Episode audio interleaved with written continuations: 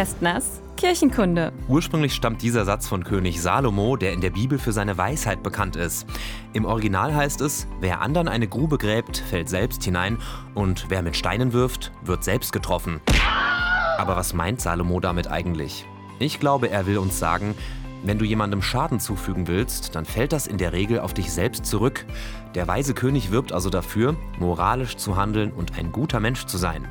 Denn wer anderen schadet, lebt nicht nur gefährlich, die Opfer könnten sich ja rächen, sondern der ist auch ein schlechtes Vorbild für andere und schadet damit der ganzen Gesellschaft.